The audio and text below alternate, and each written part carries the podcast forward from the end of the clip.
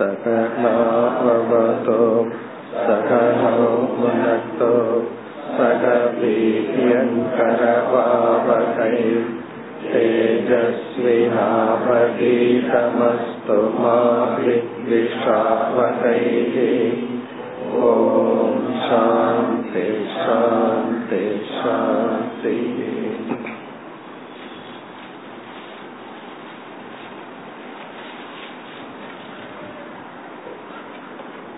नाट्पति इरण्डावद् श्लोकम् मूर्खो देहाद्यहं बुद्धिः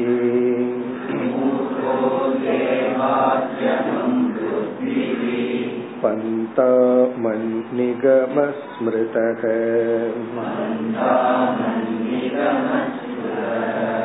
उत्पतश्च चित्तविक्षेपः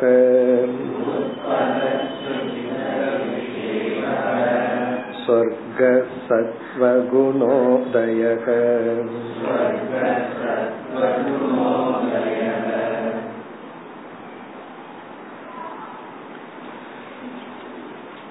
உத்தவர் முப்பத்தி ஐந்து சொற்கள் அல்லது சாதனைகள் அல்லது சில தத்துவங்கள் அவைகளை கூறி அதற்கு இங்கு நீங்கள் புதிய அர்த்தமாக எதை கூறுகின்றீர்கள் என்று கேட்டார். பகவான் சில சொற்களுக்கு பொதுவாக நிலவி வருகின்ற அர்த்தத்தை கூறி பிறகு அவருடைய அர்த்தத்தை பல சொற்களுக்கு கூறிக்கொண்டு வருகின்றார். அந்த வகையில் நாற்பத்தி இரண்டாவது ஸ்லோகத்தில் நான்கு சொற்கள் அதில் மூர்க்கக தேகாதி அகம் புத்திகி. யார் மூர்க்கன் யார் முட்டாள் யார் அறிவிலி என்றால் உடல் முதலியவற்றில் நான் என்கின்ற உறுதியான அறிவை உடையவன். தேகாதி அகம் புத்திகி. இந்த உடல் தான் நான் என்ற ஒரு இலக்கை உடையவன். பந்தாகா மண் நிகம ஸ்மிருதக. ஒரு மனிதன் நடந்து செல்ல வேண்டிய நடந்து செல்ல வேண்டிய என்றால் வாழ வேண்டிய பாதை என்ன? அவன் போற வழி சரியில்லை அப்படின்னு நம்ம சொல்லுவோம். அவனுடைய வாழ்க்கை முறை நடத்தை. எது நடத்தை? பந்தாகா என்றால் மண் நிகமக. வேதத்தில் நான் வகுத்து கொடுத்த தர்ம சாஸ்திரம் தான் பாதை இப்போ ஒரு மனிதன் பயணம் செய்ய வேண்டிய பாதைய வந்து நான் ஸ்ருதி என்று அழைக்கப்படுகின்ற வேதத்துல சொல்லியிருக்கேன். அதைத்தான் இந்த நூல் பிறகு பகவத்கீதை போன்ற ஸ்மிருதிகளிலும் மற்ற தர்ம சாஸ்திரங்களிலும் கூறப்பட்டுள்ள நீதி நெறிதான். அடுத்தது உட்பதக சித்த விக்ஷேபக. உட்பதகன நாம் செல்லக்கூடாத பாதை என்ன? இந்த வழி தவறி போயிட்டான்னு சொல்றமே அப்படி தவறான பாதை என்ன? அதற்கு இங்க பகவான் கொடுக்கிற தன்னுடைய லட்சணம் சித்த விக்ஷேபக. மனதில் தோன்றுகின்ற விக்ஷேபந்தான் தவறான பாதை. அப்படின்னா மனம் கெட்டு விட்டால் மனம் தவறாக சிந்திக்க ஆரம்பித்து விட்டால் நாம் கண்டிப்பாக தவறான வழியில் செல்வோம். நம்ம போற வழி தவறு அப்படிங்கிறது நல்லா தெரிஞ்சா சில சமயங்கள்ல குற்ற உணர்வு நம்ம காப்பாற்றும். ஆனால் இந்த சித்த விக்ஷேபம்ங்கிறது என்னன்னா அந்த குற்ற உணர்வை இல்லாம பண்ணிரும். சரிதானே எல்லாம் அப்படித்தானே இருக்காங்க நான் மட்டும் ஏன் இப்படி இருக்கணும்? இந்த மாதிரி ஏதாவது ஒண்ணு சொல்லி நம்ம தவறான வழிக்கு சென்று விடுவோம். இதுவரை சென்ற வகுப்புல பார்த்தோம். சொர்க்க சத்துவ குணோதயக. இனி அடுத்த கேள்வி சொர்க்கம் என்றால் என்ன? உத்தவருக்கு தெரியும் சொர்க்கம்ங்கிறதுக்கு என்ன பொருள் என்று. சாஸ்திரத்துல வந்து எப்படி பூலோகம்னு ஒரு லோகம் இருக்கோ அதே போல சொர்க்கம் என்ற ஒரு லோகம் உள்ளது என்று சாஸ்திரம் சொல்லி உள்ளது. அந்த சொர்க்கம்ங்கிறது என்ன? சில பேர் வந்து இந்த உலகத்திலேயே சந்தோஷமா இருந்தா சொர்க்கம் இந்த உலகத்திலேயே துயரத்துடன் இருந்தா அது நரகம்னு ஒரு அர்த்தத்தை சொல்றது. ஆனா உண்மையிலேயே வேதத்துல சொர்க்கம்னு ஒரு ஸ்தானம் சொல்லப்பட்டிருக்கு. அந்த லோகமும் இந்த உலகத்தை போல கர்ம வினையினால் அடையப்படுவது அதுவும் அனித்தியம் அது மோக்ஷம் அல்ல என்று சாஸ்திரம் சொல்லியிருக்கு. அதனால நம்ம சொர்க்கத்தை ஏற்றுக்கொள்வதில் வந்து தவறு கிடையாது. எந்த விதமான தர்க்கத்துக்கோ வேதாந்தக்கோ முரண்பாடு கிடையாது. ஏன்னா அப்படி ஒரு உலகம் இருக்கு. இருந்தாலும் அது வந்து அனித்தியம்தான் லட்சியம் அல்ல. அந்த அர்த்தம் தான் பொதுவான பொருள். இங்க என்ன பகவான் அர்த்தம் கொடுக்கிறார்? சத்துவ குண உதயக. சத்துவ குணத்தின் தோற்றம் தான் ஒரு மனிதனுக்கு கிடைக்கின்ற சொர்க்கம். இது மோட்சத்தின் அடிப்படையில சொல்ற சொர்க்கம் அப்படின்னு சொன்னா நம்முடைய சத்துவ குணம் வளர்தல். சத்துவ குணம் உதயகன தோன்றுதல் அல்லது வளர்தல். நமக்கு சத்துவ குணம் தோன்றினால் சத்துவ குணம் வளரும் பொழுது அதுதான் நமக்கு சொர்க்கம். இதனுடைய பொருள் என்ன? எல்லா விதமான நட்பண்புகளுக்கும் ஆதாரம் வந்து குணம்தான் அப்படின்னு கீதையில நம்ம படிச்சிருக்கோம். இந்த சத்துவ குணம் நமக்கு வளர வளர மற்ற நட்பண்புகள் எல்லாம் வளர்ந்து வரும். தீய குணங்கள் எல்லாம் நீங்கி கொண்டே போகும். அதனால நம்முடைய அட்டென்ஷன் வந்து எல்லா விதத்திலையும் சாத்விகமானதை தேர்ந்தெடுக்கணும். அதுதான் பகவான் கீதையில ரொம்ப வலியுறுத்தி சொன்னார். சாத்விகமான உணவு சாத்விகமான உறவுகள் சங்கம் அப்படி எல்லாத்துலயுமே சத்துவ குணத்தை நம்ம தேர்ந்தெடுத்து வந்தால் நமக்கு வந்து என்னன்னா சத்துவ குணம் வளரும். இதுல ஒரு சின்ன கான்ட்ரடிக்ஷன் இருக்கு. சத்துவ குணம் இருந்தா தான் சத்துவ குணத்தை தேர்ந்தெடுப்போம். இப்ப சாத்விக் மைண்ட் இருந்தா தான் சாத்விக் ஃபுட்ட சாப்பிடுவோம். சத்துவ குணம் இருக்கும் பொழுது சாத்விகமான உணவை சாப்பிடுவோம். சாத்விகமான உணவை சாப்பிட்டா தான் சத்துவ குணம் வரும். இப்ப என்ன பண்றதுன்னா ஏன் ஒன்ன ஒன்ன பிடிச்சுக்கணும். அந்யோன்யம்னு சொல்றது. கொஞ்சம் சத்துவ குணம் இருக்கும் போது ட்ரை பண்ணி சத்தைக்கு சத்துவ குணத்தினுடைய உணவை சாப்பிட்டோம்னா மனமும் சத்துவத்தை அடையும் கொஞ்சம் ரஜோ குணம் இருக்கும்போது அதை கட்டுப்படுத்திட்டு அன்னைக்கு சத்துவ குணத்தினுடைய உணவை சாப்பிட்டோம்னா மனமும் சத்துவத்தை அடையும் அப்படி எப்படி நம்ம சம தமத்துக்கு அந்யோன்ய உபகாரகம்னு பார்த்தோம். இந்திரிய கட்டுப்பாடு செஞ்சா மனம் கட்டுப்படும். மன கட்டுப்பாட்டை ஃபாலோ பண்ணா இந்திரிய கட்டுப்பாடு அடையும். அதே போல சாத்விகமானதை தேர்ந்தெடுக்கும் பொழுது சத்துவம் வளரும். சத்துவம் வளர வளர சாத்விகமானதை தேர்ந்தெடுப்போம். இப்ப நம்மளுடைய ஜென்ரல் ஹெல்த்னு சொல்றோம்ல. இப்பெல்லாம் வந்து ஜென்ரல் ஹெல்த் செக்அப்னு இருக்கல்ல. ஒரு ப்ராப்ளம் இல்லாட்டியும் நீங்க டாக்டருக்கு கொடுக்க வேண்டியதை கொடுக்கணும். லேபுக்கு கொடுக்க வேண்டியதை கொடுக்கணும் அப்படின்னு இருக்கல்ல. அதே போல ஜென்ரலா நம்ம என்ன பண்ணணும்னா சத்துவத்தை நோக்கி பயணம் செய்ய வேண்டும். பொதுவா. பொதுவா எல்லாத்திலயுமே சாத்விகமாக இருக்க நாம் கற்றுக்கொள்ள வேண்டும். அதுதான் சொர்க்கம். எப்பொழுதெல்லாம் சத்துவம் நமக்கு தோன்றி உள்ளதோ அப்பொழுது சொர்க்கம். ஏன்னா சத்துவம் சுகே சஞ்சயத்தின்னு பகவான் சொல்லியிருக்கார். சத்துவம் வந்து சுகத்திலையும் ஞானத்திலேயே நம்மை கொண்டு விடும். அறிவும் சுகமும் கிடைக்கணும்னா சத்துவம் குணம் நமக்கு தேவை. அந்த சத்துவ குணம் வளர்வதுதான் நமக்கு சொர்க்கம். இனி அடுத்த பகுதியில் மேலும் சில சொற்களுக்கான விளக்கம். நாற்பத்தி மூன்று நரகஸ்தம உன்னாக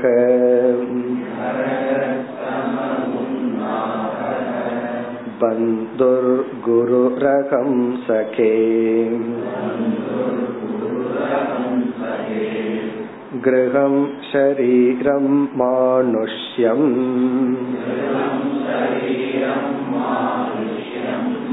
गुणाढ्यो ह्याड्य उच्यते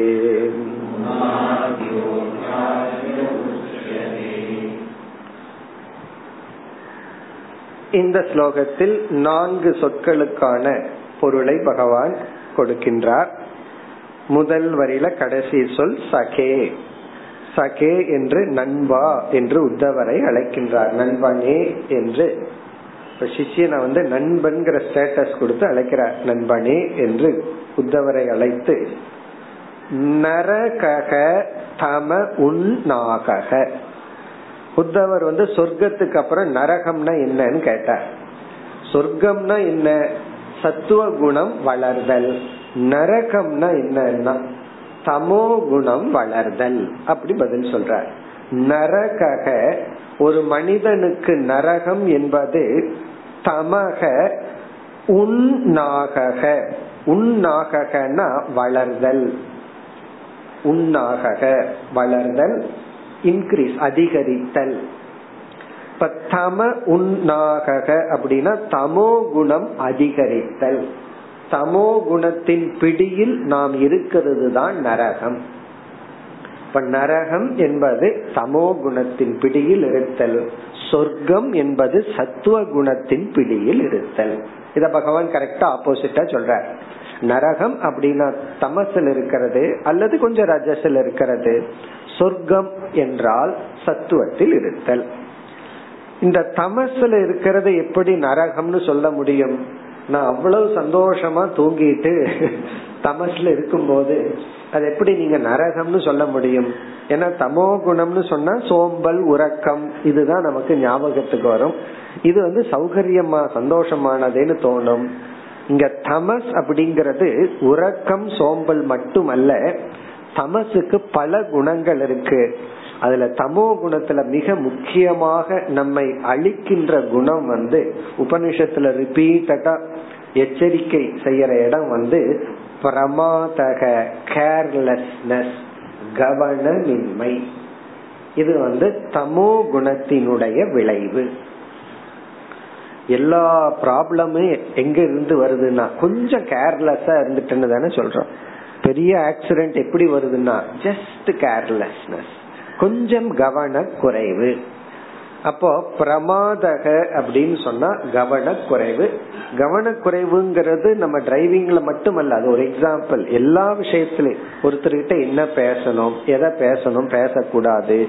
எவ்வளவு சாப்பிடணும் எவ்வளவு சாப்பிடக்கூடாது எதை படிக்கணும் எல்லா விஷயத்திலையும் கொஞ்சம் நம்ம கவனக்குறைவுடன் இருந்து விட்டால் பிறகு என்ன ஆகும் அப்படின்னா நம்முடைய வாழ்க்கை நரகத்துலதான் போய் நிற்கும். முடிவு வந்து நரகம்தான்.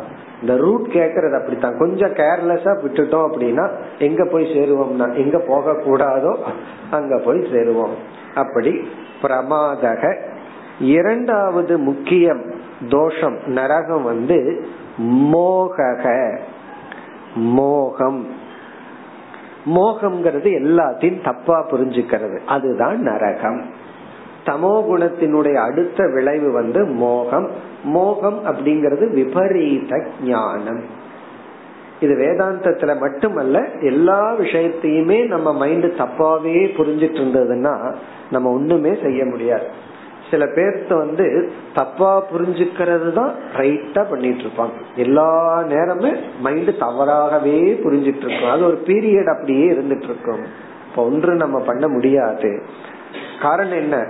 நல்லா புரிஞ்சுக்கங்கன்னு சொன்னா அதை தப்பா புரிஞ்சுட்டு கோவப்பட்டுட்டு இருந்தா என்ன பண்ண முடியும்? ஆகவே நம்ம வந்து தமசுல இருக்கிறோம் நரகம்ங்கிறது தவறாக புரிந்து கொள்ளுதல். அடுத்தது வந்து காமாச்சாரக. அது ஒரு வாக்கியம் இருக்கு. காம ஆச்சார காமவாதக அப்படின்னு சொல்லி. காமாச்சார காமவாதக காம பக்ஷகன்னு சொல்லுவார்கள். அதாவது அவன் விருப்பப்படி நடந்து கொள்ளுதல். அவனுக்கு என்ன தோணுதோ அதை சாப்பிடுறது. எதை தோணுதோ அதை பேசுறது.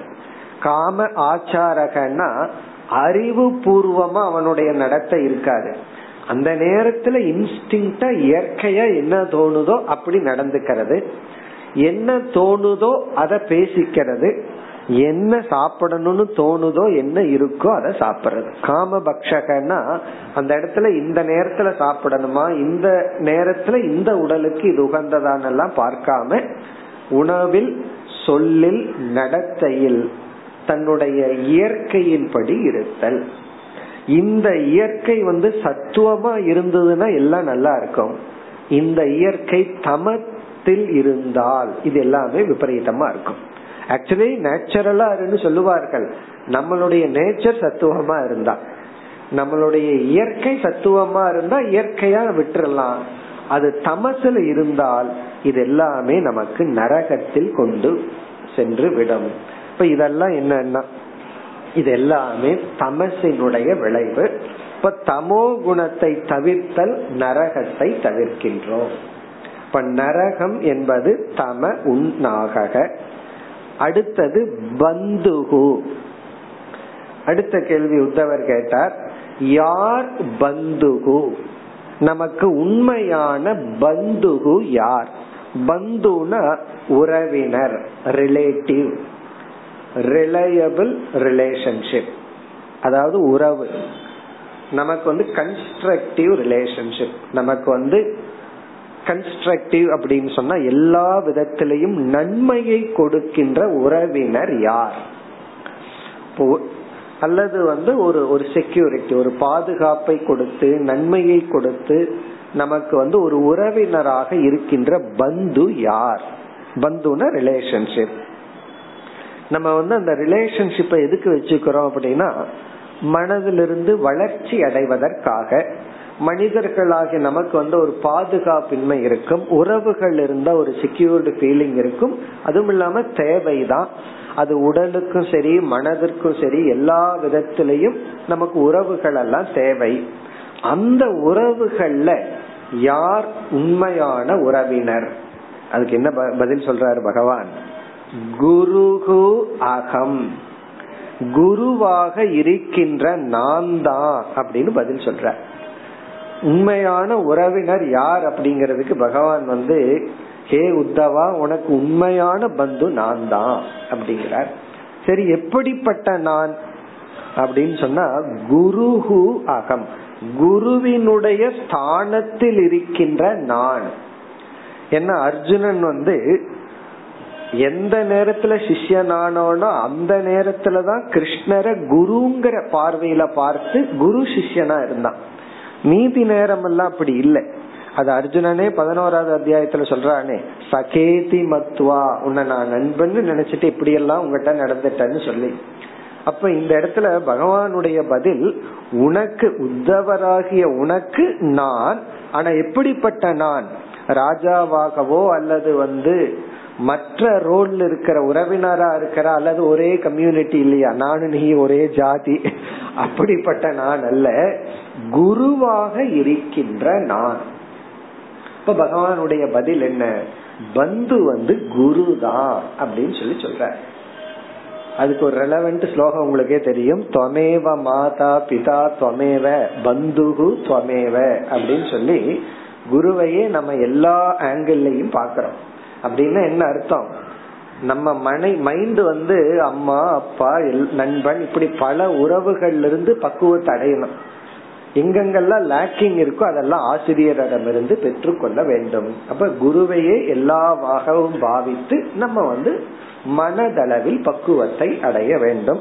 வெறும் அறிவு மட்டுமல்ல. ஆரம்பத்துல வந்து ஒரு சிஷ்யனுக்கு வந்து என்ன ஆகும்னா இந்த உலகம் வந்து உலகம் பணம் உறவினர்கள் இதெல்லாம் ஒரு செக்யூரிட்டி இருக்குன்னு நினைச்சிட்டு இருந்தவனுக்கு இந்த வைராகியம் கொஞ்சம் வந்து இந்த அனித்தியத்துவ ஞானம் வந்த உடனே என்ன ஆகும் இதெல்லாம் உண்மையிலேயே செக்யூரிட்டி அல்ல. எது என்ன பாதுகாக்கும்னு நான் நினைச்சிட்டு இருக்கிறேனோ அதை நான் பாதுகாக்க வேண்டியது இருக்கு அப்படின்னு புரிஞ்சுக்குவான். இப்ப ஒருத்தர் வந்து தனியா இருந்துட்டு இருக்கார் பயத்தோட. இனி ஒருவர் வந்த உடனே இவர் நினைச்சாரு அப்பா அவன் வந்துட்டான் அப்படின்னு. அவன் என்ன சொன்னா தெரியுமா? நல்ல வேலை ஒன்ன பாத்துட்டேன் அப்படின்னு. இப்ப அவனும் ஈக்குவலா பயந்துட்டு வந்திருக்கான். வேற ஆள் கிடைக்குமோன்னு சொல்லி. இப்ப என்ன அந்யோன்யம். ரெண்டு பேரும் பயத்துலதான் இருக்கின்றார்கள். அப்படி இந்த சிஷ்யனுடைய மைண்ட்ல சிஷ்யன்னா அந்த சிஷ்யனுக்கு வயசு எண்பது வேணாலும் இருக்கலாம். உடனே நம்ம வந்து சின்ன வயசு நினைக்க கூடாது என்னைக்கு இந்த உலகத்தினுடைய அனித்தியத்துவம் தெரியுதோ அப்போ ஒரு வேக்கம் உருவாகும். இப்ப எல்லாமே பொய்யாக பிறகு அது எதுல நிறைவு செய்யுதுன்னா அந்த குருவினுடைய உறவுல தான் அது வந்து சரியாகின்றது. அப்படி இங்க பகவான் சொல்றார். உண்மையான உறவினர் வந்து குரு.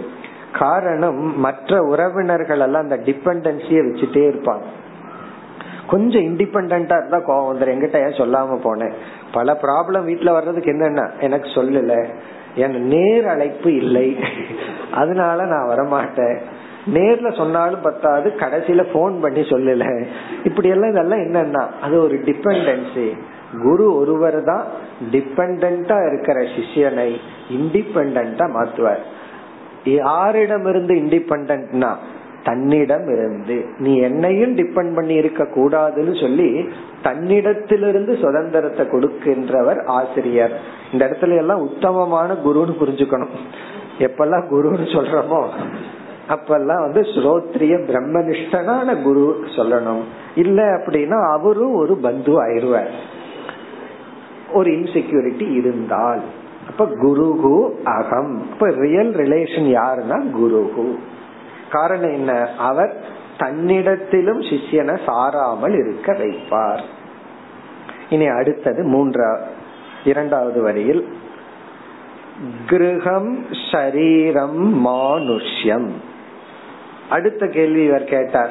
எது வீடு? கிரகம்னா என்ன? இதெல்லாம் அவருக்கு தெரியாத என்ன? ஒருத்தர்கிட்ட போய் எனக்கு ஒரு சந்தேகம் வீடுன்னா என்னன்னு கேட்டா என்ன சொல்றது? அது மாதிரி கேக்குறார். இதுல இருந்து என்ன அர்த்தம்னா நீங்க ஏதாவது அர்த்தத்தை சொல்லுங்க. ஏன்னா எனக்கு எது வீடுங்கிற அர்த்தம் தெரியும். ஆனா உங்களுடைய டிக்ஷனரியில உங்கள மைண்ட்ல இப்ப என்ன தோணுதோ அது சொல்லுங்க. அதுவே எனக்கு ஒரு இன்ஸ்பைரிங்கா இருக்கும். அந்த அர்த்தத்துல கேக்குறாரு. அதே அர்த்தத்துல பகவான் சொல்றார். ஒருவனுக்கு உண்மையான வீடு என்பது மானுஷம் ஷரீரம் நம்முடைய உடல் தான். நம்மளுடைய பாடி தான் வீடு. நம்மளுடைய ஸ்தூல சரீரம் தான் வீடு. என்ன அழகான பதில். ஊன் உடம்பு ஆலயம்னு சொல்றோம் வீடுன்னு சொல்றோம். இந்த வீடு உடல் அப்படிங்கறதுல இருந்து என்ன பகவான் சொல்ற வேதாந்த ரீதியா இப்படி சொன்னதுல இருந்தே வீடு வேற வீட்டுல இருக்கிற நீ வேற அப்படிங்கறது தெரிகிறது. இது வீடுன்னு சொன்னா இந்த வீட்டுல நான் குடியிருப்பவன். அப்ப நான்கிற ஜீவாத்மா வேறு ஜீவாத்மா இருக்கின்ற உடல் வேறுங்கிறது வேதாந்த ரீதியான அர்த்தம். இங்க வேல்யூ ரீதியா அதற்கு பொருள் பார்க்கணும் அப்படின்னா ஒரு வீடு என்றால் அது நாம் தங்குமிடம் அதை நம்ம தூய்மையாக தங்குவதற்கு யோக்கியதையா வச்சிருக்கணும். ஒரு வீடுன்னு சொன்னா அந்த வீட்டுக்குள்ள போய் இந்த பஸ் ஸ்டாண்ட்ல எல்லாம் சில இடங்கள்ல போய் நிக்கவே முடியாது. அப்படி ஒரு வாசனை வரும். அந்த மாதிரி வாசனை நம்ம வீட்லயே இருந்துச்சு வச்சுக்கோங்க. எப்படி இருக்கும் அப்படின்னா ஏன்னா அதுலயும் நம்ம குடியிருக்க வேண்டியது இருக்கு. பல பேர் வந்து இந்த ஆஸ்மா சம்பந்தமான நோய்களுக்கு இந்த வீடு தான் காரணம் சொல்கிறார். வீட்டில் இருக்கிற அந்த ஸ்மெல்லே காரணம் என்று சொல்கின்றார்கள். அப்படி இந்த வீடு வந்து நம்ம தங்கும் இடம். அது தூய்மையாக இருக்க வேண்டும். அது ரொம்ப காஸ்ட்லியா கட்டி இருக்கணுங்கிற அவசியம் கிடையாது. அது குடிசையாக இருந்தாலும் சில கிராமங்கள்ல போய் பாருங்க சில பேர்த்தினுடைய குடிசையா இருக்கும்.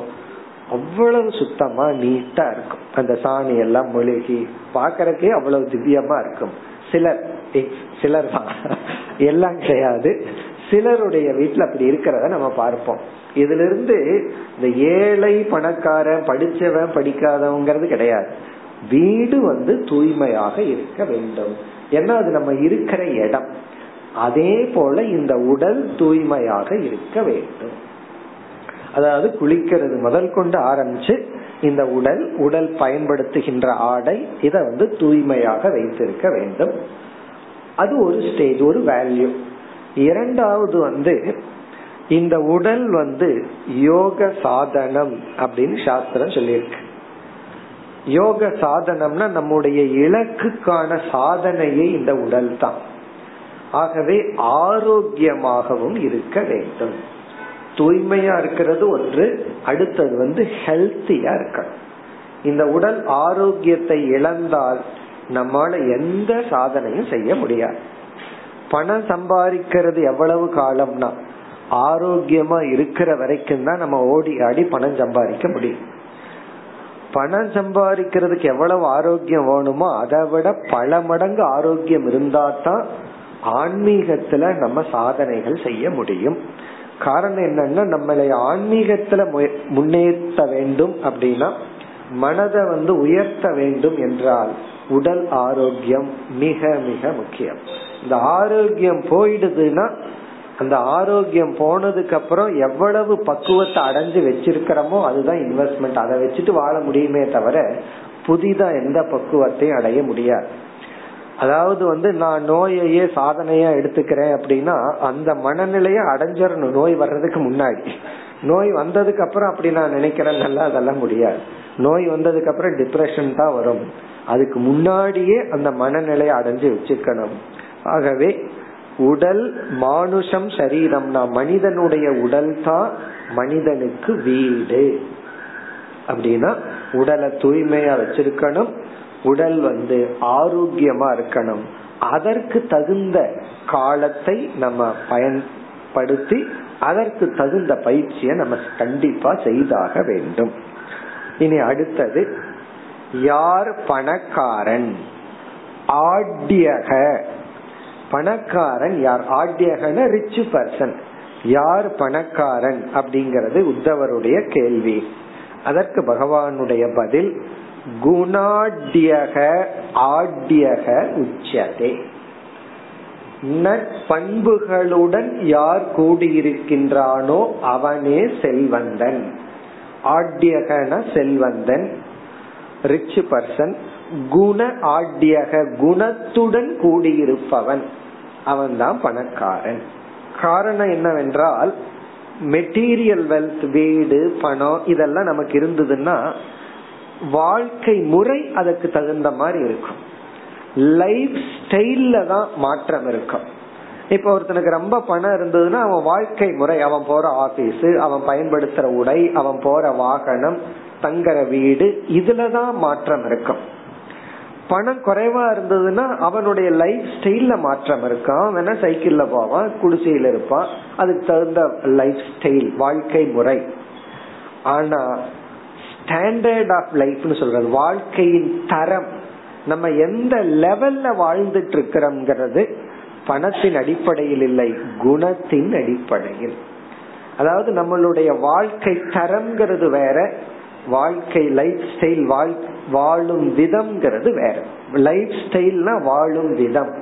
வாழ்க்கை தரம் அப்படின்னு சொன்னா அந்த விதத்துல எந்த அளவுக்கு நம்ம வாழ்ந்துட்டு இருக்கிறோம் அது வந்து பொருளின் அடிப்படையில் இல்லை குணத்தின் அடிப்படையில். அதனாலதான் பணம் ரொம்ப வந்துட்டா கோபம் வராதா? பணம் ரொம்ப வந்துட்டா பொறாமை இருக்காதா அப்படின்னு கேட்டா ரொம்ப ஆச்சரியமா இருக்கும். பணம் வர வரத்தான் பொறாமை அதிகமாகும். பணம் வர வரத்தான் பயம் அதிகமாகும். பணம் வர வரத்தான் நம்பிக்கையின்மை அதிகமாகும். கோபம் அதிகமாகும். டிபெண்டன்சி அதிகமாகும். ஆரோக்கியம் குறையும். காரணம் என்ன? அந்த லக்ஸுரி வர வர நம்மளுடைய உடல்ல வந்து ஆரோக்கியம் எல்லாம் போயிடும் அப்படி இங்க குண ஆட்யக அப்படின்னு சொன்னா யார் குணத்தில் அதிக சிறந்தவனோ அதிக நட்பண்புகள் ஒருத்தனுக்கு இருந்தா அவன் பணக்காரன். குறைவான நட்பண்புகள் ஒருத்தனுக்கு இருந்தா அவன் குறைவான பணக்காரன். ஒண்ணுமே இல்லை அப்படின்னா அவன் ஏழை. அப்போ குண ஆக்யகன நம்மளுடைய லைஃப் தரமே நம்ம எப்படிப்பட்ட குணத்துடன் அந்த குணத்தை ஒரு கேரக்டரா அதுவே நம்முடைய சுவாவம் ஆக்கி வச்சிருக்கிறோமோ அதன் அடிப்படையில தான் நம்முடைய வாழ்க்கை முறை உள்ளது. இதெல்லாம் பெரிய சீக்ரெட் வாழ்க்கையில பெரிய ரகசியங்கள். இது தெரியாத வரைக்கும் விளையாடிட்டு இருப்பான். தெரிஞ்சதுன்னா விளையாட்ட பார்த்துட்டு இருப்பான். விளையாடுறவன் வேற விளையாட்ட பாக்குறவன் வேற. நம்ம வந்து கிரிக்கெட் மேட்ச் பாக்குறோம் அவன் அவ்வளவு ஒரு பெரிய ஆளு இந்தியாவில பேசிட்டு இருப்போம். ஆனா அங்க போய் விளையாடும் போது தெரியும் எவ்வளவு ஆள்னு சொல்லி. வெளியூர்ல போய் விளையாடிட்டு இருக்கான். அவ்வளவு பேர்த்துக்கு முன்னாடி விளையாடிட்டு இருக்கான். அவ்வளவு புகழ் இருக்கு. ஆனால் அவன் சரியா பெர்ஃபார்ம் பண்ணலைன்னா அவனுக்குள்ள இருக்கிற சோகம் இருக்கே. அது நம்ம பார்க்கலாம். முகத்திலேயே பார்க்கலாம். அந்த சோகம். ஆனா பாத்துட்டு இருக்கிறவன் எப்படின்னா அத கடந்தவன். அப்படி நம்ம கேம்ல இல்ல கேம பார்ப்பவர்கள் அப்படி வாழ்க்கையே ஒரு விளையாட்டா பார்க்கணும்னா குண ஆட்டியக நற்குணங்கள் நமக்கு இருக்க வேண்டும் இனி யார் ஏழைன்னு கேட்கிறார் அதெல்லாம் அடுத்த ஸ்லோகத்தில் கூறுகின்றார் நாற்பத்தி நான்காவது ஸ்லோகம் दरिद्रो यस्त्वसन्तुष्टः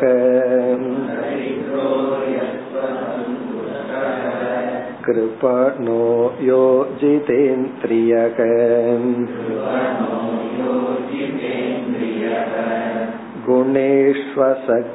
गुणेष्वसक्तधीरीशक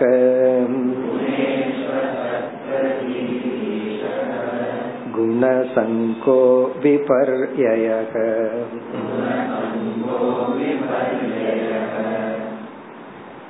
இந்த ஸ்லோகத்தில் கடைசி மூன்று சொற்களுக்கான விளக்கம். இதோடு முப்பத்தி ஐந்து சொற்களுக்கான விளக்கமும் நிறைவு பெற உள்ளது. லாஸ்ட் த்ரீ அதுல வந்து யார் செல்வந்தன் அப்படிங்கறதுக்கு அடுத்தது யார் ஏழை?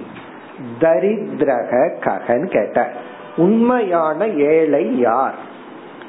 அதுக்கு சென்ற சொன்னதற்கு ஆப்போசிட்டா சொன்னாலும் பதில் கிடைச்சிடும் குண ஆட்யக ஆட்யகன்னு சொன்னாரு. யாருக்கு நல்ல குணம் அதிகமா இருக்கோ அவன் செல்வந்தன். யாருக்கு நல்ல குணம் இல்லையோ அவன் ஏழைன்னு சொல்லலாம். அது ஒரு அர்த்தம் இருக்கு. பகவான் வந்து வேற ஒரு அர்த்தம் சொல்ல ஏன்னா அந்த அர்த்தத்தை நம்மளே யூகிச்சிடலாங்கிறதுக்காக ஒரு புதிய அர்த்தத்தை நாம சொல்லலான்னு பகவான் ஒரு அர்த்தத்தை சொல்றார். அதுவும் அழகான அர்த்தம். தரித்திரக உண்மையிலேயே யார் ஏழை என்றால் எக அசந்துஷ்டக. மிக அழகான லட்சணம். அசந்துஷ்டகன்னா யாருக்கு போதுங்கிற மனம் இல்லையோ அவன் ஏழை. போதும் என்ற மனமே பொன் செய்யும் மருந்துன்னெல்லாம் நம்ம சொல்றோம்ல அந்த ஒரு கண்டென்ட்மெண்ட் ஒரு திருப்தி. சந்துஷ்டக அப்படின்னா கிடைக்கிறதுல திருப்தியா இருக்கிறது. அந்த கிடைக்கிறதுக்கு என்ன முயற்சி பண்ணணுமோ அந்த முயற்சியை பண்ணணும். அந்த முயற்சிக்கு பிறகு எது நமக்கு வந்து வாய்க்கின்றதோ கிடைக்குதோ அதுல வந்து திருப்தி அடைந்து பழகுதல். அதான் சந்துஷ்டக. அசந்துஷ்டகன அப்படி இல்லாதவன். கிடைக்கிறதுல திருப்தி அடையாமல் இருக்கின்ற ஒரு மனநிலை இருக்கே ஒரு கேரக்டர் அது அவன்தான் ஏழை தரித்திரக. அவன்தான் தரித்திரன். காரணம் வாழ்க்கையில எதை அடைந்தாலும் நமக்கு அங்க ரெண்டு சாய்ஸ் இருக்கு. அடைஞ்சதுல மகிழ்ச்சி அடையிற ஒரு சாய்ஸ் இருக்கு. அதற்கு மேல அடையிறதுக்கு ஒரு சாய்ஸ் இருக்கு. பகவான் அப்படித்தான் படைச்சிருக்க இந்த உலகத்துல எதை அடைஞ்சாலும் அதற்கு மேல அடைய முடியும்.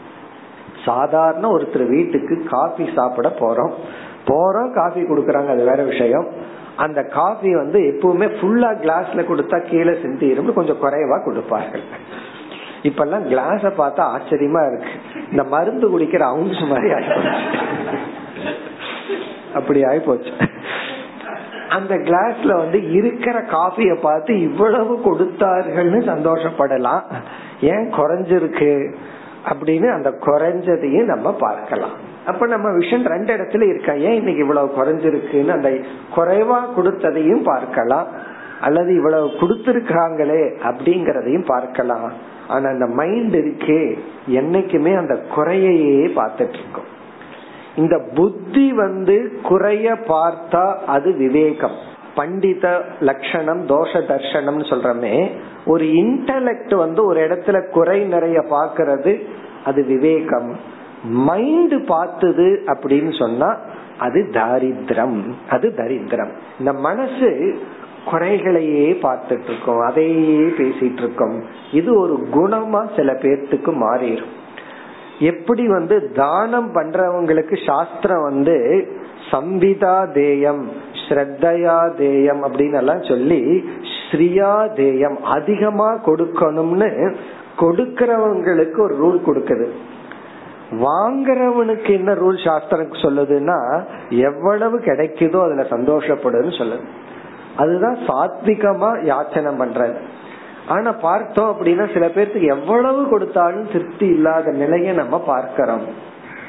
கொடுத்துட்டு நமக்கு சங்கடம் வரும். ஏன்னா மூஞ்சி சுழிச்சிட்டு போவான். அதே சும்மா கிடைக்குது. அதை ஒழுங்கா சந்தோஷமா அந்த நேரத்திலயாவது இவ்வளவு கொடுத்தாங்களே சந்தோஷமா நமக்கு சந்தோஷத்தை கொடுத்துட்டு போகணுமே. அதாவது கொடுக்கறவங்களுக்கு அதை சில பேர் செய்ய மாட்டார்கள். அது பலருடைய சுவாவம். இந்த குறைய பார்த்துட்டு குறையிலேயே இருந்துட்டு இருக்கிறது ஒரு சுவாவம். ஒருவர் வந்து சொன்னார் ஆச்சரியமா போச்சு. ஏன் எப்ப பார்த்தாலும் குறையே பேசிட்டு இருக்கீங்கன்னா அது அவரோட அவர் சொல்ற லாஜிக் வந்து நான் நல்லா இருக்கிறேன் நிறைஞ்சிருக்கிறேன் சந்தோஷமா இருக்கிறேன்னு சொல்லக்கூடாது சொன்னா அது இல்லாம போயிடும். அப்படி ஒரு பயம். நான் நல்லா இருக்கேன் திருப்தியா இருக்கேன்னு சொல்லக்கூடாதான். சொன்னா கண்ணு பட்டி என்னமோ ரீசன்ல என்ன ஆயிருமா? எனக்கு ஏதாவது ஆயிரும். ஆகவே சந்தோஷமா இருக்கிறதுக்கு சில பேர் பயந்துக்கிறாங்க. நான் நிறைவா இருக்கிறேன்னு சொல்றதுக்கு ஒரு பயம். சொன்னா அது எல்லாம போயிடும் அதிகமா சிரிக்காதுன்னு சில பேர் சொல்லுவாங்க. அதிகமா சிரிக்காத உடனே துக்கம் வந்துடும் நல்லா இருக்கிறேன்னு சொல்லாத நீ நல்லா இருக்க மாட்ட. இப்படி வந்து பிலசாபிக்கலா முடிவு பண்ணி வச்சிருக்காங்க. அப்ப என்னன்னா குறையே பாக்கிறது ஒரு நிறைஞ்ச மனசுல இல்லாம குறைவான மனசோட இருக்கிறது. அப்படி இருக்கிறவனுக்கு எவ்வளவுதான் வந்தாலும் தாரித்ரியம் நம்ம பார்க்கிறோம் பெரிய செல்வந்தர்கள் இந்த பாக பிரிவினை எல்லாம் நடக்கும். ஹண்ட்ரட் பர்சன்ட் எப்படி நம்ம பிரிச்சு கொடுத்துட முடியும்? கொஞ்சம் முன்ன பின்ன இருக்கத்தான் இருக்கும். அதுல வந்து ஒரு நிறைவின்மைய நம்ம பார்த்துட்டே இருக்கிறோம். யார் சந்தோஷப்பட்டு இருப்பார்கள்னா யார் செல்வந்தனோ அவன் சந்தோஷப்பட்டுட்டு இருப்பான் யார் தரித்திரனோ யாருக்கு இந்த குணம் இருக்கோ அவர்களை என்ன செய்தாலும் திருப்திப்படுத்த முடியாது. இப்ப அசந்துஷ்டகனா போதும் என்ற மனநிலை அற்றவன். மனதளவில் தன்னிடத்திலும் மற்றவர்களிடத்திலும் குறையையே பார்த்து கொண்டு இருப்பவன் அவன்தான் ஏழை.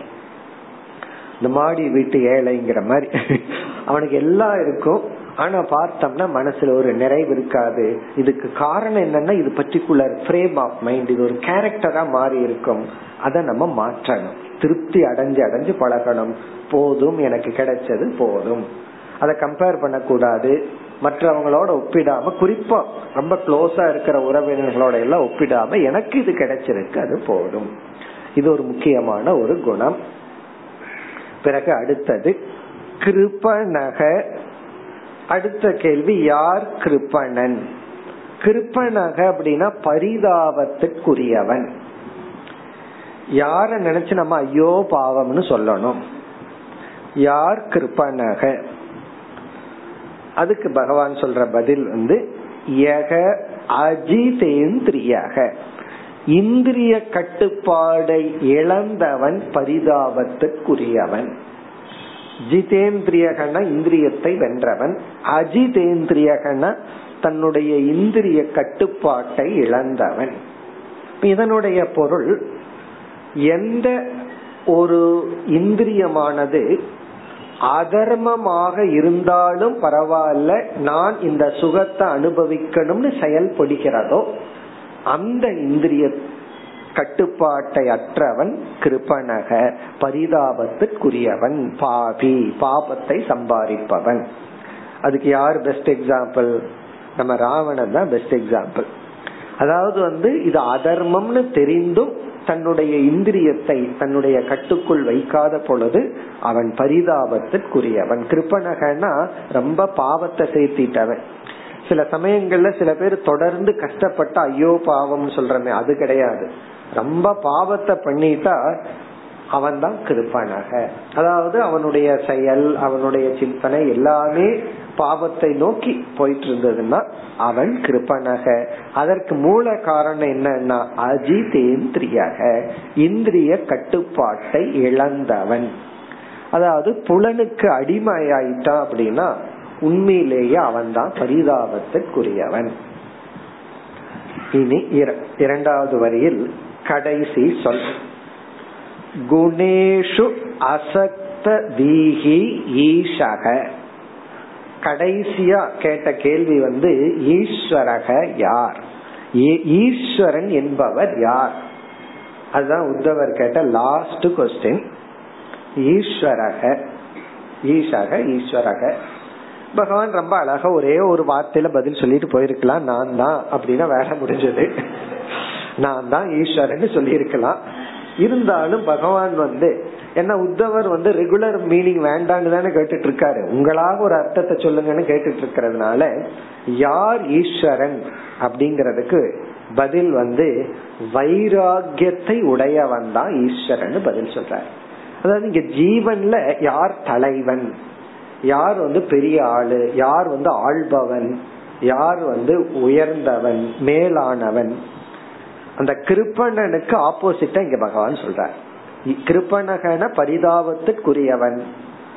ஈஷக அப்படின்னு சொன்னா பேரு பெற்றவன். இந்த பரிதாபத்துக்குரியவனுக்கு ஆப்போசிட் என்ன? பேரு பெற்றவன். அத நம்ம லோக்கல்ல அவன் ரொம்ப கொடுத்து வச்சவன் சொல்றோம்ல அந்த அர்த்தத்துல. யார் கொடுத்து வச்சவன்? யார் பேரு பெற்றவன் என்றால் அதுக்கு இங்க பகவான் சொல்ற பதில் வந்து வைராகியம் யாருக்கு இருக்கோ அவன்தான் பேரு பெற்றவன். அவன்தான் அதிர்ஷ்டசாலி. அதிர்ஷ்டசாலி அதிர்ஷ்டம் அடிச்சிருக்கு அவனுக்கு எல்லாம் சொல்றமல்ல அது யாருக்குன்னா? இது வேதாந்தத்துக்குள்ள பேசிக்க வேண்டிய இது என்னன்னா யாருக்கு வைராகியம் கிடைச்சிருக்கோ அவனுக்கு வந்து அதிர்ஷ்டத்தை அடைந்தவன் பேரு பெற்றவன். அது எப்படி சொல்ற? குணேஷு அசக்த தீஹி. குணேஷு இங்க குணம் என்றால் நம்முடைய உடல் இந்திரியங்கள் அதற்குரிய பொருள்கள். ஷரீர இந்திரிய விஷயாகா குணாகா. அதாவது இன்பத்தை கொடுக்கின்ற பொருள்கள் நம்முடைய உடல் அதை அனுபவிக்கிற உடல் அதை நாடி செல்கின்ற புலன்கள் போன்றவைகள். இதுல வந்து அசக்தம் பற்றில்லாத தீகி என்றால் மனதை உடையவன். குணேஷு போக வஸ்துஷு இந்திரியார்த்தேஷு அசக்த தீகி பற்றில்லாத மனநிலையை அடைந்தவன் ஈஷக. அவன்தான் ஈஸ்வரன். அவன்தான் பேரு பெற்றவன். அவன்தான் தலைவன். அப்ப உண்மையிலேயே யார் செல்வந்தன்? யார் கொடுத்து வச்சவன்? யார் வந்து அதிர்ஷ்டசாலி? யார் பணக்காரன்? எல்லாம் ஒரே வார்த்தை தான் குணேஷு அசக்த தீகே. பற்றின்மை அப்படின்னு வந்துட்டா உண்மையிலேயே உலகமே அவனுடையதுதான். அவன் எதுக்குமே அடிமை இல்லை. சுதந்திரமானவன். பிறகு வந்து கடைசியா உத்தவர் இனி ஒன்னு கேட்டார். இவ்வளவும் கேட்டுட்டு முப்பத்தஞ்சு சொற்களை சொல்லிட்டு இதுக்கு விபரீதமா இருக்கிறதுக்கும் பதில் சொல்லுங்க அப்படின்னா என்னென்ன இந்த தேர்ட்டி ஃபைவ்க்கு சொல்லிட்டு அதுக்கு விபரீதமா பதில் சொல்லுங்க பகவான் ஒரே ஒரு சொல்லில விபரீதமான பதில சொல்றாரு. என்னவா? அடுத்தது குணசங்கக விபர்யக குணசங்கக பற்றுடன் இருப்பவன் விபர்யகனா நான் என்னென்ன லட்சணம் சொல்லணும் அதுக்கு ஆப்போசிட்டா புரிஞ்சுக்கோ. அதாவது வந்து யார் பணக்காரன் அப்படின்னு சொன்னேன். அதுக்கு என்ன அர்த்தம்? யார் ஏழை அப்படின்னு சொன்னா பற்றுடையவன். அப்படி பற்றுடையவன் வந்து தலைகீழாக நீ புரிந்து கொள் அப்படின்னு என்ன அர்த்தம்?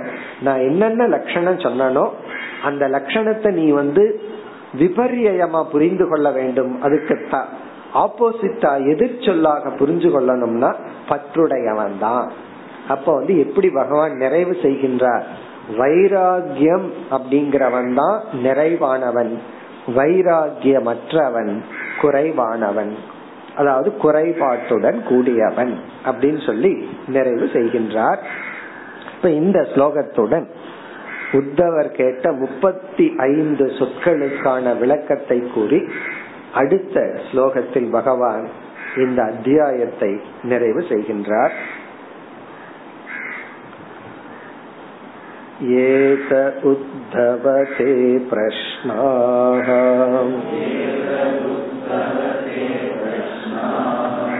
सर्वे सातु निरूपिताः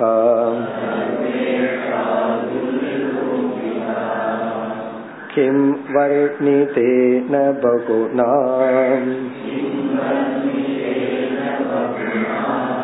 लक्षणं गुणदोषयोः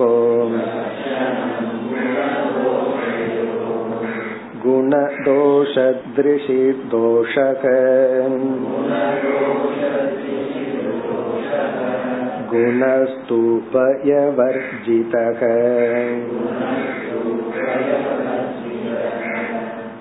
கேள்விக்கான பதிலை கூறி பகவான் முதல் வரியில் நிறைவு செய்கின்றார் உத்தவ ஹே உத்தவா ஏதே பிரஷ்னாகா சர்வே. ஏதே இந்த சர்வே பிரஷ்னாகா. அனைத்து கேள்விகளும் தே உன்னுடைய சாது நிரூபிதாக.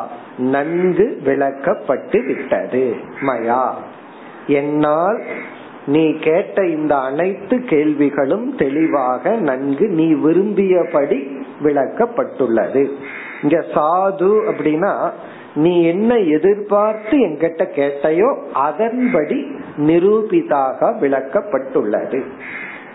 ஏன்னா உத்தவருடைய கேள்வியினுடைய இன்டென்ஷனே எனக்கு வந்து என்னென்ன சொல்ல நான் உங்ககிட்ட கேள்வியா கேட்கறனோ அதற்கு சாதாரண அர்த்தம் டிக்ஷனரி அர்த்தம் வேதாந்திக் மீனிங் தெரியும்.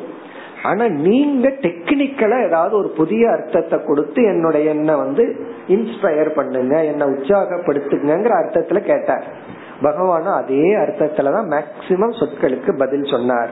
இப்ப சாது நிரூபிதாகனா உன்னுடைய விருப்பப்படி இந்த கேள்விகளுக்கெல்லாம் பதில் சொல்லி என்னால் பதில் சொல்லப்பட்டு விட்டது. ஓவர் அப்படின்னு சொல்லி நீ அடுத்த இரண்டு பகுதியில பகவான் புதிய டைமென்ஷன்ல ஒரு கருத்தை சொல்றார். அது என்னன்னு பார்த்துட்டு மொழிபெயர்ப்ப பார்த்துட்டு பிறகு அதனோட விளக்கத்துக்கு வருவோம். இப்ப இந்த முதல் வரியில ஏ தே இந்த தே உன்னுடைய சர்வே பிரஷ்னாகா. எல்லா கேள்விகளும் உன் விருப்பப்படி பதில் சொல்லப்பட்டு விட்டது. இங்க சாதுனா நான் நல்லா சொல்லிட்டேன்னு அர்த்தம் இல்ல உன்னுடைய விருப்பத்துக்கேற்ற பதில நான் சொல்லி இருக்கிறேன் பிறகு அடுத்தது என்ன சொல்றார்? கிம் வர்ணிதேன பகுனா.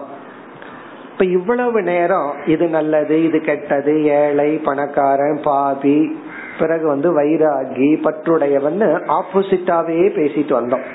கிம் வர்ணிதேன பகுனா. இப்படி அதிகமா இப்படி வர்ணிச்சிட்டு இருக்கிறதுல என்ன அர்த்தம் இருக்கு?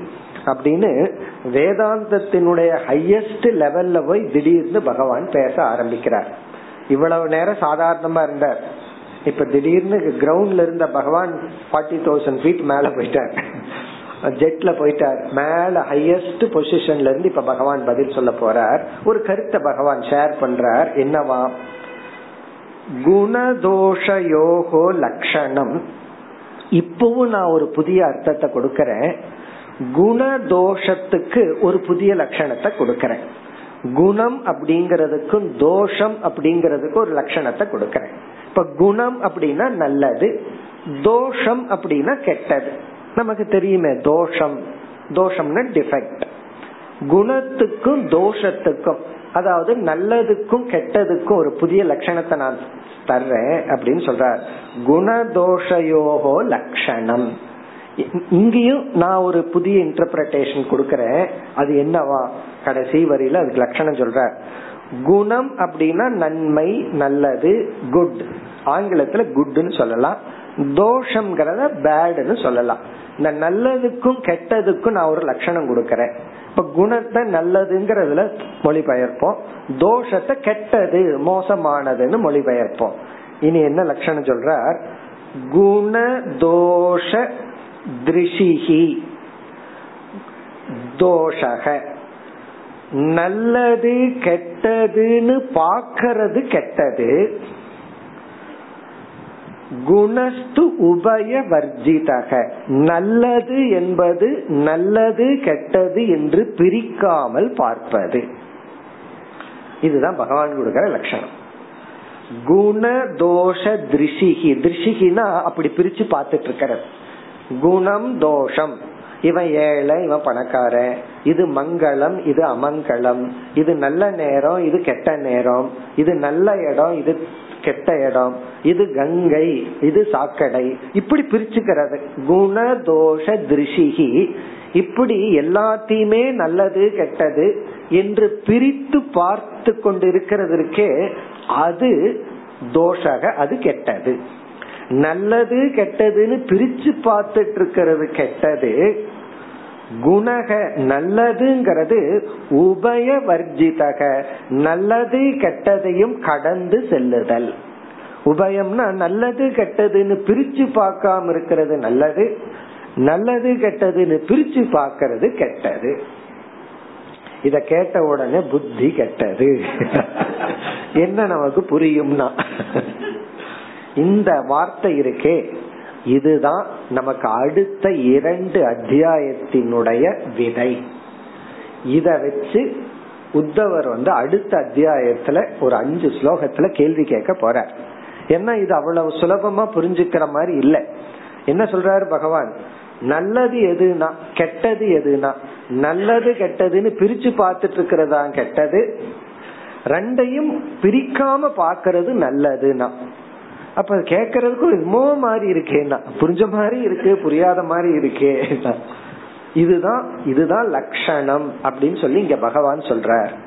உடனே இது வந்து உத்தவருக்குள்ள நல்லா உள்ள போய் ரொம்ப அழகா இருக்கே. அப்ப இதுக்கு ஒரு விளக்கம் வேணும்னு அடுத்த அத்தியாயத்துல பகவானிடம் கேட்க போற உடனே பகவான் வந்து இந்த பகுதிய அடுத்த ஒரு அத்தியாயத்துல விளக்குனா போகா போதாதுன்னு அடுத்த இரண்டு அத்தியாயத்துல விளக்க போற இப்ப அடுத்த அத்தியாயம் வந்து உத்தவருடைய கேள்வி இந்த விளக்கத்தின் அடிப்படையில். இந்த இதுக்கு விளக்கம் கொடுங்கன்னு கேக்குற கேட்கும் பொழுதே ரொம்ப தெளிவா கேக்குறாரு. ஒரு ஸ்லோகத்தை கேட்கல அஞ்சு ஸ்லோகத்துல விளக்கம் கேக்குற ஏன்னா இதை என்னால இதை வந்து ஜீரணித்து கொள்ள முடியவில்லை. என்னால இந்த வாக்கியத்தை டைஜஸ்ட் பண்ணிக்க முடியல. அதை நல்லா விளக்கி கேட்கிறார் எப்படி டைஜஷன் ஆக மாட்டேங்குது? அப்படின்னு எல்லாம் சொல்லி ரொம்ப அழகா விளக்கி கேட்கிறார். அதற்கு பகவான் இரண்டு அத்தியாயத்தில் பதில் சொல்றார். அதுக்கப்புறம் தான் மறுபடியும் உத்தவர் வாய திறக்க போற ஏன்னா அவ்வளவு தூரம் பகவான் வந்து இந்த பகுதியை விளக்க போற இப்ப இந்த பகுதியை மீண்டும் நம்ம பார்த்தோம்னா என்ன பகவான் சொல்றார்? நம்ம வந்து பிரிச்சு வச்சிருக்கோம். நல்லது கெட்டது. சரி தவறு அப்படின்னு பிரிச்சு வச்சிருக்கோம். மேலானது கீழானது.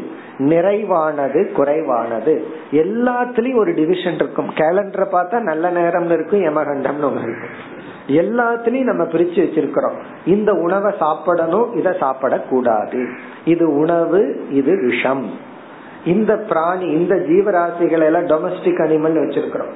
நம்ம வந்து நிறைய கொண்டு வந்து வீட்டுல வளர்த்துறது இல்ல அதுக்கு வீட்டுல வளர்த்தணும்னா இதைத்தான் வளர்த்தணும்னு ஒண்ணு இருக்கு. இப்படி எல்லாத்துலயுமே ஒரு டிவிஷன் இருக்கு.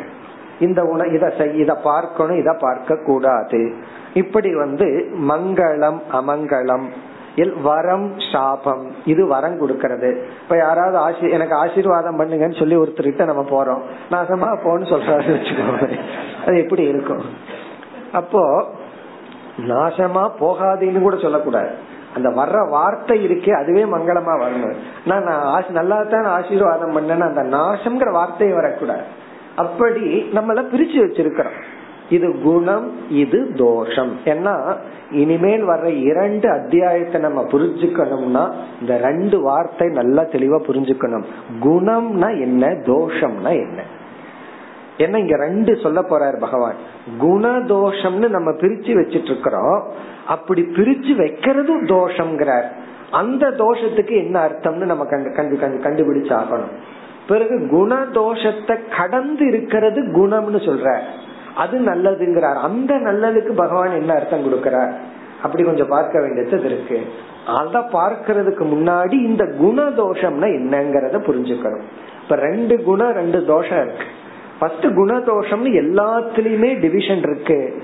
இரவு பகல். அப்படி எல்லாத்துலயுமே டிவிஷன் இருக்கு. இப்ப வந்து நம்ம நோயோட வாழணுமா ஆரோக்கியத்தோட வாழணுமான்னு கேட்ட என்ன சொல்லுவோம்? நோயோட வாழ்றது வந்து தோஷம் ஆரோக்கியத்தோட வாழ்றது குணம். அப்படி குணம் அப்படின்னா நல்லது மங்களகரமானது இப்படி வந்து ஹோலி அப்படின்னு சொல்லலாம் தெய்வீகமானது இப்படி எல்லாம் சொல்லலாம். தோஷம் அப்படின்னு சொன்னா அமங்கலம் ஆகாதது நீக்கி வைக்கணும். குறை துயரம் சம்சாரம் இப்படி எல்லாம் சொல்லலாம். இப்ப இங்க என்ன பகவான் கடைசியா சொல்லிட்டாரு? இந்த முப்பத்தஞ்சு சொற்கள்ல பிரிச்சு தான் இருக்கு. இது ஆகும் இது ஆகாது. இவன் தரித்திரன் இவன் பணக்காரன். யாரு பணக்காரனா இவன் தான் பணக்காரன். இல்லாதவன் ஏழை. வைராகியத்துடன் கூடியவன் தான் பேரு பெற்றவன். வைராகியம் இல்லாதவன் கிருப்பனக. இப்படியே குணதோஷமாகவே நம்ம பார்த்துட்டு வந்தோம். எப்படி ஆரம்பிச்சோம்? யமக நியமகன்னு ஆரம்பிச்சோம். யமகன்னு சொல்லும் போது இதெல்லாம் நம்ம செய்யக்கூடாது. அப்ப இதெல்லாம் நம்ம நியமகன இதெல்லாம் செய்யணும். அப்படி ஒவ்வொரு செயல்லையும் எல்லா தத்துவத்திலையும் குணம் தோஷம்னு இந்த உலகமே பிரிஞ்சிருக்கு. இந்த உலகத்துக்கே துவந்துவாத்மகம்னு பேர். எல்லாமே குணதோஷத்தோட இருக்கு. நம்ம குணத்தை எடுத்துட்டு தோஷத்தை விடணும்னு பேசிட்டு வந்தோம். திடீர்னு பகவான் என்ன சொல்லிட்டார் கடைசியா? இந்த குணதோஷத்தை பிரிக்கிறது தான் தோஷம்ட்ட. பிறகு என்னன்னா இந்த இரண்டையும் கடந்து போறதுதான் குணம் அப்படின்னு சொல்லிட்டார். இந்த வேதாந்தத்துல ஃபர்ஸ்ட் ஸ்டெப்ப நம்ம என்ன சொல்லுவோம்? ஆத்ம அனாத்ம விவேகம் பண்ணணும் அப்படின்னு சொல்லுவோம். ஆத்மாவையும் அனாத்மாவையும் பிரிக்கணும். அதாவது ஆத்மானா அழியாத ஒரு சைத்தன்ய சொரூபம் அனாத்மான உடல். இது ஃபர்ஸ்ட் சொல்லுவோம். பிறகு வேதாந்தத்திலேயே கடைசியில இனி ஒன்னு இருக்கு. இந்த ஆத்ம அனாத்ம விவேகம் பண்றவன் முட்டாள். முட்டாள் தான் அதை பண்ணுவான். ஏன்னா அங்க இருக்கிறது ஆத்மா தானே இங்க ஏது அனாத்மாயும் போய் விவேகம் பண்றதுக்கு. அதாவது பாம்பையும் கைத்தையும் பிரிக்கிறவன் அறிவாளின்னு சொல்லுவான் இந்த பாம்புன்னு பேசிட்டு இருக்கிறவன் முட்டாள்னு கடைசியில சொல்லுவோம். ஏன்னா அங்க பாம்பே இல்லையே. இருந்தா தானே பிரிக்கிறது பாம்பையும் கயிறையும் நம்ம பிரிக்கிறதுக்கு. அப்போ வேறொரு இடத்துல சங்கரர் என்ன சொல்லுவார்? அதாவது அறிவே இல்லாதவன் தான் ஆத்மா அனாத்ம விவேகம் பண்ணிட்டு இருப்பான். ஞானி என்ன பண்ணுவான் அங்க அனாத்மான்னு ஒண்ணு ஆத்மாவுக்கு வேறாக இல்லை. அப்போ ஆரம்பத்துல ஒன்ன நம்ம சொல்லுவோம் கடைசியில் அதை நம்ம நெகேட் பண்றோம். இப்ப அந்த அடிப்படையில குணம் தோஷம் எப்படி பகவான் நிறைவு செய்கிறார்? குணதோஷ திருஷிகி தோஷக. குணம் தோஷம்னு நீ பிரிச்சு பாக்கிறது இருக்கே அது தோஷம். பிறகு குணக குணம் என்பது உபய வர்ஜிதம் இரண்டையும் கடந்து செல்லுதல். இப்ப இது வந்து சீரியஸான ஒரு டாபிக் தான். ரொம்ப இன்ட்ரெஸ்டிங் அதே போல சட்டில் ரொம்ப சூக்மமானது அது அப்படியே என்ன நடக்குது இந்த இடத்துல அப்படின்னா வேல்யூல இருந்து வேதாந்தத்துக்கு போறோம் அப்படியே லேண்ட் ஆகிறோம் வேல்யூவே பேசிட்டு வந்த பகவான் அப்படியே வேல்யூல இருந்து வேதாந்தத்துக்கு நம்ம அழைச்சிட்டு போகணும் அப்படிங்கறதுக்காக உடனே இப்படி ஒரு வார்த்தைய போடுறார். என்ன ரியாக்ஷன் வருதுன்னு பார்ப்போம் உத்தவர்கிட்ட இருந்து அப்படின்னு போடுறார். உடனே ஒரு அழகான நல்ல ஒரு ரியாக்ஷன் வருது அவர்கிட்ட. தெளிவுபடுத்துறார். இந்த தன்னுடைய சந்தேகத்தை எப்படியெல்லாம் இந்த வார்த்தை என்னால ஜீர்ணிச்சுக்க முடியல அப்படின்னு தெளிவுபடுத்தி சொல்றார். பிறகு பகவான் இரண்டு அத்தியாயங்களில் மிக தெளிவாக விளக்கப் போகின்றார். அடுத்த வகுப்பில் தொடர்வோம். ஓம் பூர்ணமத பூர்ணமிதம் பூர்ணாத் பூர்ணமுதச்சதே. பூர்ணஸ்ய பூர்ணமாதாய பூர்ண जीवावशिष्यते ॐ शान्ति शान्ति शान्ति